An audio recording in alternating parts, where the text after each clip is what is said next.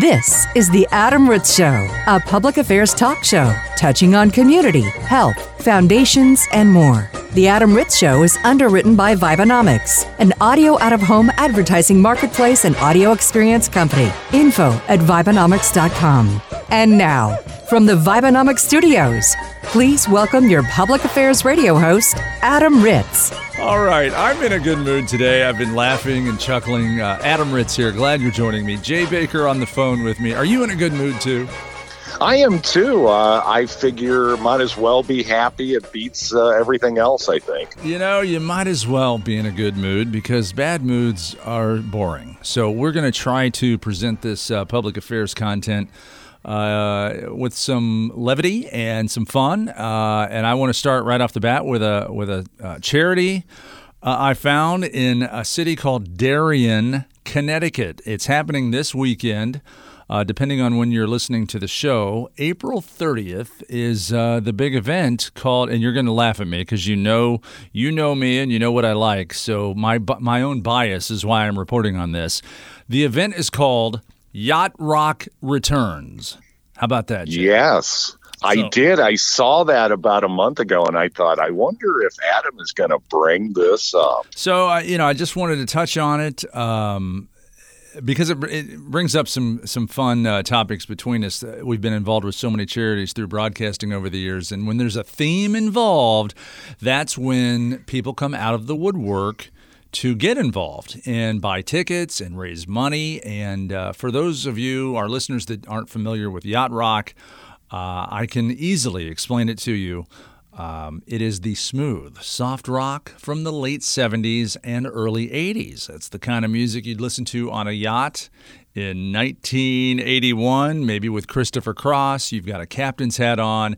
Uh, an ascot is optional with a cocktail in your hand. So it's really a fun thing. A lot of yacht rock cover bands all over the country. There's a lot of yacht rock radio, uh, you know, shows on the air. I, uh, not to talk about myself, but I host one of them. It's called Yacht Rock Radio. Uh, and some of our uh, public affairs affiliates actually air the Yacht Rock Radio show I do as well.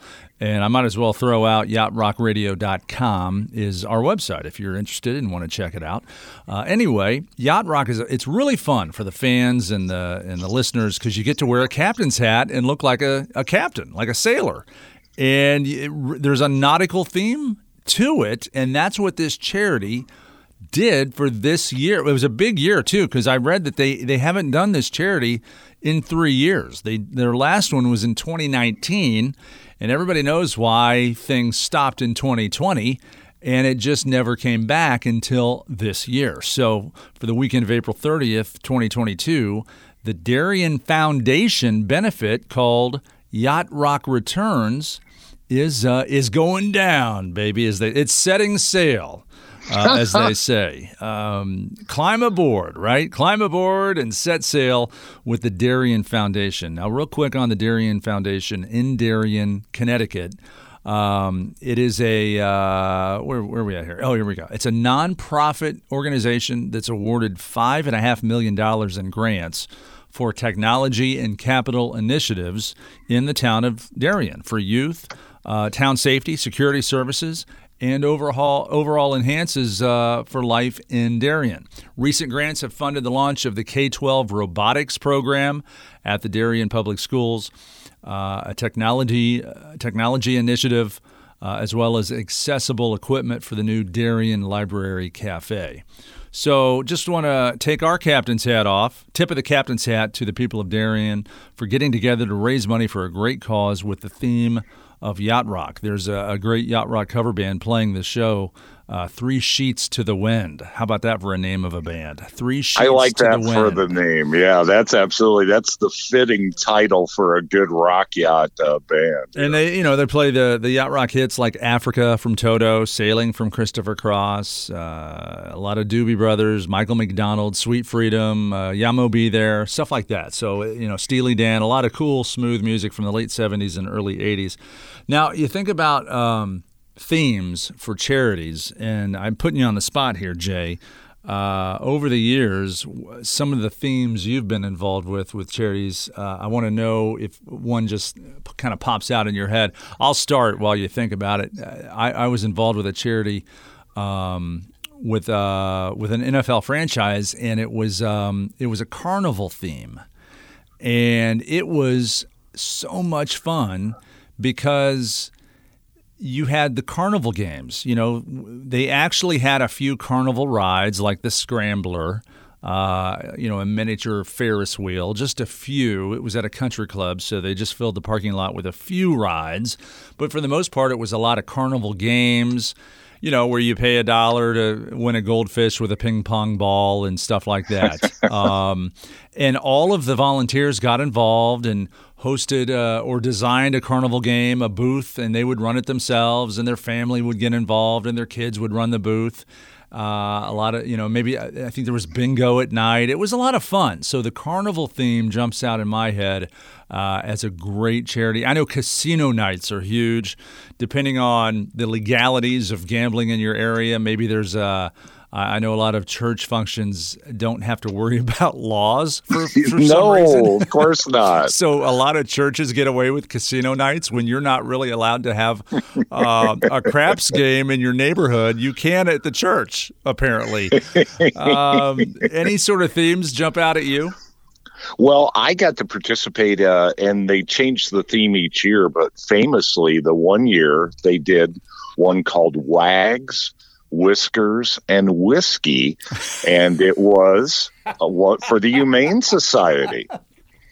and they they got a local liquor distributor to uh, donate some very high end whiskey and bourbon and they put those on the silent auction table and then the wags and whiskers of course the puppies and kitties of the Humane Society. Okay, the whiskers are the cats. I get okay, wags. Yeah, they'd be the cats, I, and the wags would be the dogs. I immediately got the dogs um, with the wags, and but I thought the whiskers had something to do with a man's mustache or beard. Well, so I thought it was it, some sort of tie-in with, uh, you know, shave your goatee, hold your dog while you shave your face, and have a shot of whiskey.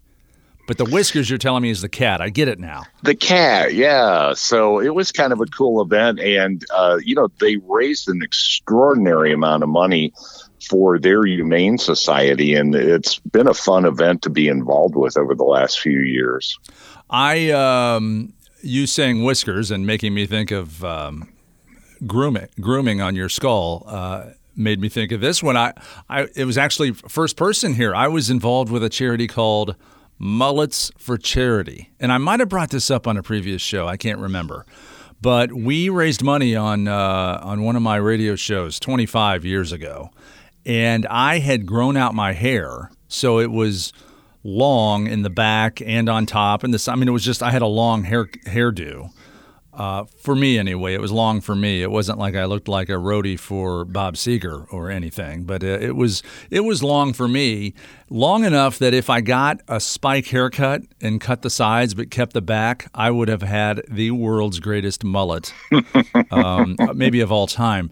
And that's what we did. So a friend of mine, uh, we got together and went to a barbershop and broadcast live and did mullets for charity. The barber, the barbershop, provided the haircuts for free, and then everybody that showed up uh, were encouraged to donate money to, um, I believe it was for pediatric cancer at the time.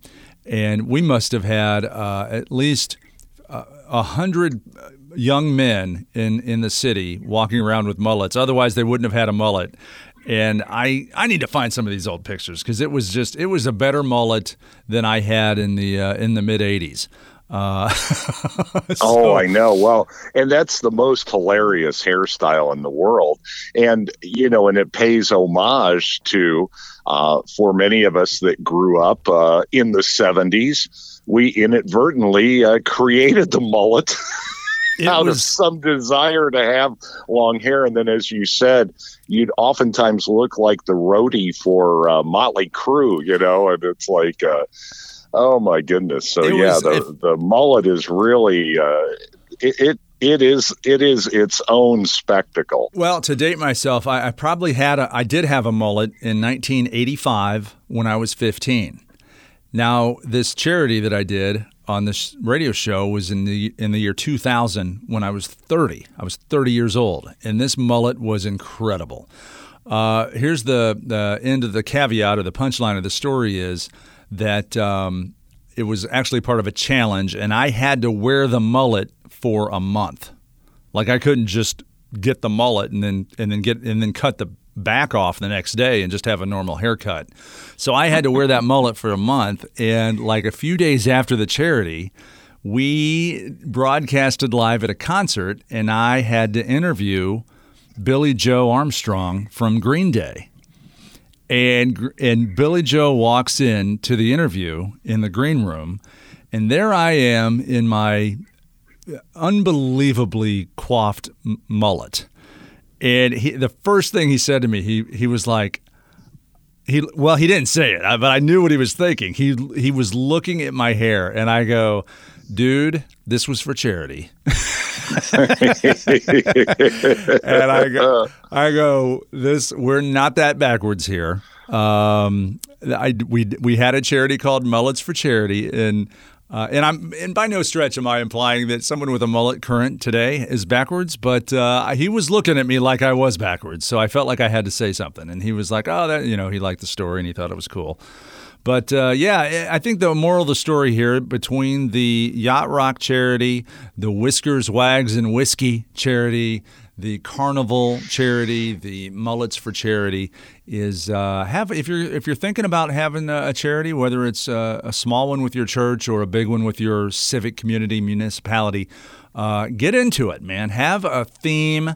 Really get a theme that is going to make it grab attention and make people excited to get involved.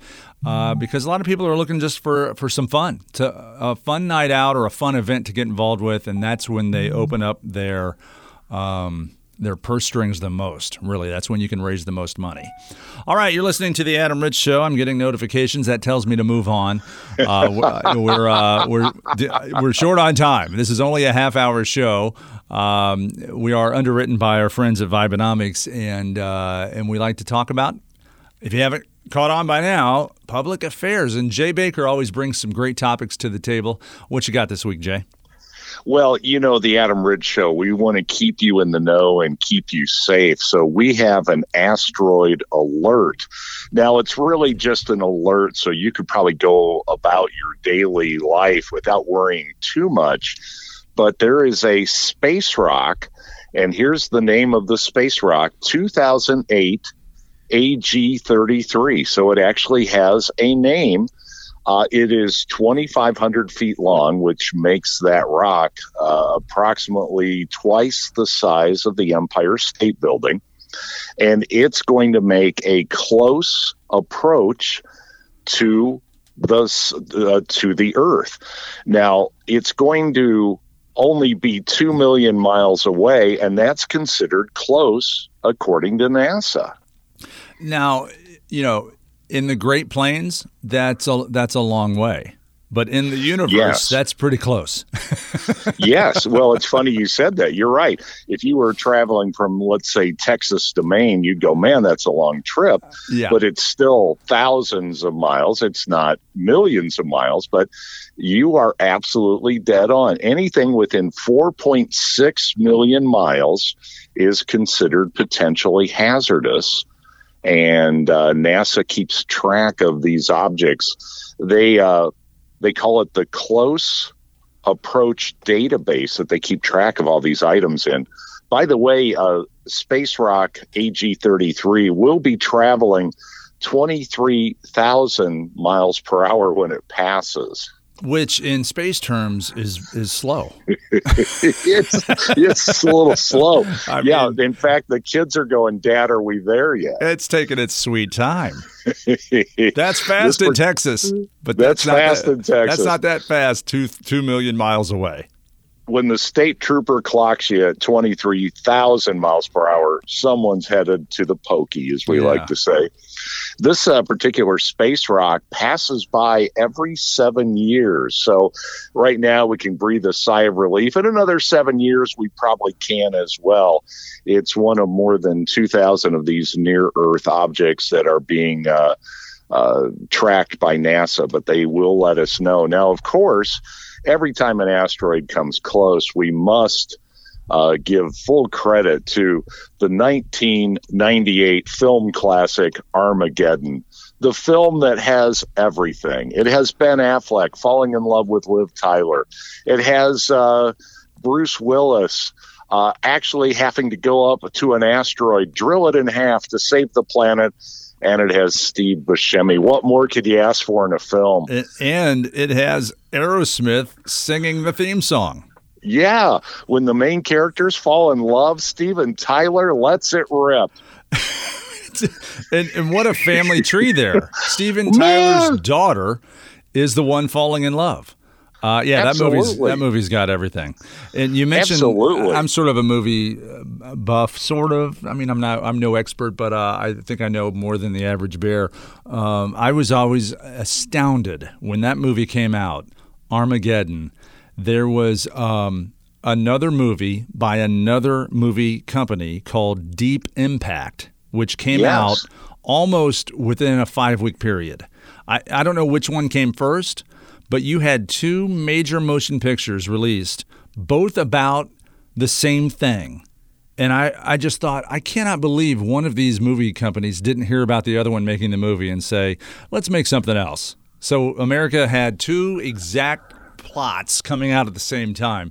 Uh, Deep Impact was uh, Téa Leoni. Uh, I believe Morgan Freeman played the president, and it's uh, you know it's about the end of the world with uh, with a asteroid hitting Earth, which is exactly what Armageddon is. well, if we're going to get smashed by an asteroid, I want to hang out with Téa Leoni. That's what I'm saying.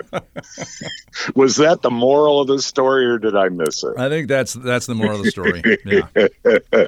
On Wednesday, this is a cool event. Major League Soccer's Portland Timbers. That's a team that, of course, plays in Portland.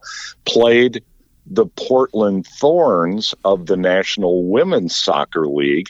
They combined together to benefit Ukraine and they raised some $500,000. That is uh, unbelievable. Half a million for, from a soccer game in Portland for Ukraine. Now, did they mix up the genders so it was, uh, you know, boys and girls playing against boys and girls, or was this the boys versus the girls? No, absolutely. You nailed it. What they did was they mixed the teams together and they started out initially playing, you know, the conventional soccer format with 30 minutes aside with a halftime. But towards the end, you'll love this because, of course, it was for charity. They ended up putting in all the players at the end, including the coaches and the goalies. They're all running around on the field trying to score goals and eventually the yellow team beat the blue team four to three because of course to honor ukraine you have to know the colors of their flag which is uh, gold and blue yeah. so i thought that was super cool $500000 basically uh, the team the gentleman that owns the portland timbers and the portland thorns he owns both teams. He personally matched the first $100,000 worth of donations. And then they went off and auctioned off uh, team apparel, you know, game worn jerseys and things like that. So they really did an exceptional job. And, and as you said, Portland is not a huge city, but a Wednesday night event a half million dollars. Pretty impressive. Very impressive. And you know full circle here on on how we started the show. The theme was soccer. So you get some cool theme uh, and a reason to get together and that's when you can raise the most money. Uh, and apparently that just happened in portland. That's very cool. Hats off to all, all of them. I was impressed. Uh, April is Alcohol Awareness Month and uh, it's kind of a time period to review your alcohol habits. Uh, most people have created some new habits fueled by the last couple of years of pandemic isolation. In fact, according to one research, uh, one research uh, group, there was a 21% increase in alcohol consumption over the last two years. Yeah, so I, I know boredom plays into it. If you're stuck at home through the pandemic, boredom might have been uh, what got you to yes. drink more. Uh, and then anxiety. I, I, mean, how many anxious uh, episodes? I mean, I, I'm not really an anxious person, but I even I had some moments uh, through the pandemic and after the pan- pandemic where it's almost like you just can't take it anymore. You're Correct. Just, like, am I? This is crazy. I can when we you're you're begging to get back to normal, and maybe uh, that's when uh, to to sort of handle the stress. If you think that's possible, you you reach for a cocktail. So, boredom, stress. I mean, there's a thousand reasons why alcohol consumption uh, can go up. And uh, you're right, this is a great time to assess it. It's uh, Alcohol Awareness Month. I know it's big on college campuses. Uh, right before the spring semester is over, uh, there's a lot of programs in place for uh, college age people that are uh, you know really in the thick of the drinking environment. That's when a lot of uh, alcoholic uh, tendencies develop for a for a young adult is when they're in college or during that that age period, 18 to 22. So Alcohol Awareness Month, uh, yeah, reassess. Great great advice from the great Jay Baker. There you go. Uh, you'll love this. I looked this up. I always found this to be pretty fascinating in Great Britain, they do attempt to sort of quantify uh, how much alcohol you could probably ingest and then still maintain a healthy lifestyle because that's one thing that uh, this particular article pointed out is you know we have really normalized alcohol consumption and alcohol sparingly is actually somewhat beneficial to your health but keyword sparingly. Mm-hmm. Now, the British, uh, they recommend that you have 14 units per week. Uh, and that would be over the course of three days. One thing they have identified is this is a wild one, and I guess it kind of makes sense. Drinking every day, even moderately, is not necessarily good for your brain. Well, who would have thought? yeah, who would have thought? But you know the old thing. You know, you you go.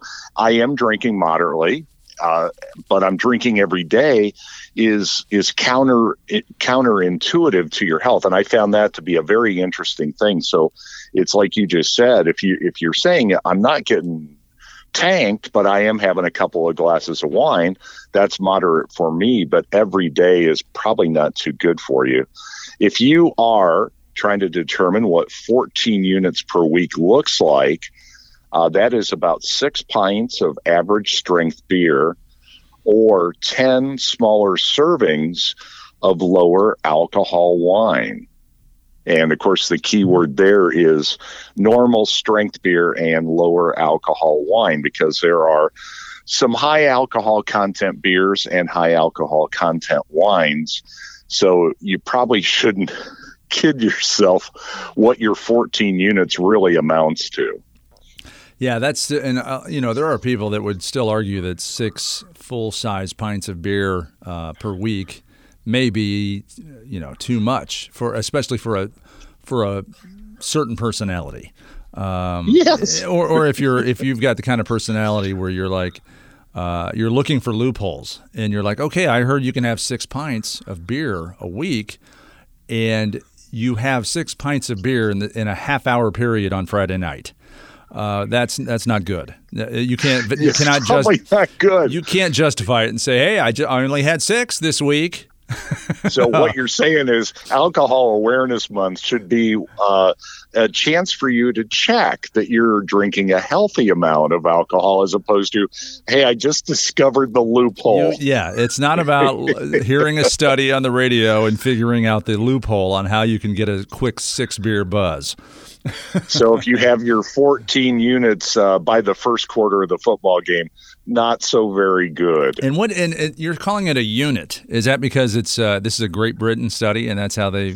Yeah, it's alcohol? a Great Britain study, and they measure it in units. Uh, it's just sort of to create an equivalency, and that's why I said it was always fascinating that the Brits actually took a specific look at here's about what is still considered healthy because you know once again moderate use of alcohol uh, is beneficial to a, num- a number of people. It kind of keeps them steady Eddie. They've done some research that it's good for heart health and some things of that nature. Mm-hmm. But obviously, overuse of anything that's beneficial uh, is uh, is not good. You know, it's the old thing we've said: one piece of cake uh, in in the right circumstances can be good.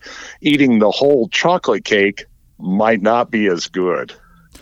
Yeah, I had a conversation with a with a friend of mine recently. Uh, hadn't spoken to him in a while, and uh, he told me that he quit drinking about seven years ago. And he said something that sort of jumped out in my head, and I'll repeat it right now since we're talking about Alcohol Awareness Month. Uh, he had a DUI about seven years ago, and it wasn't a, a, a huge ordeal. It, he, there wasn't a crash. Nobody got hurt. It was just a simple. He was just a hair over the legal limit, and it was uh, a, a nightmare scenario because he had. I think it affected his job. Um, it affected his family. It certainly affected his financials because you've got to pay for legal counsel oh, now yes. and go to court and all of that. Affected his time. It affect, you know, you lose your license and all. It's just such a, a nightmare. And after he got that DUI, he he quit. He just quit drinking altogether. He quit, and he told me that uh, over the course of his alcohol consuming years, from age 21 ish until uh, age, I don't know, maybe he was about 40 at the time. He said everything bad that has ever happened in his life, alcohol was involved somehow.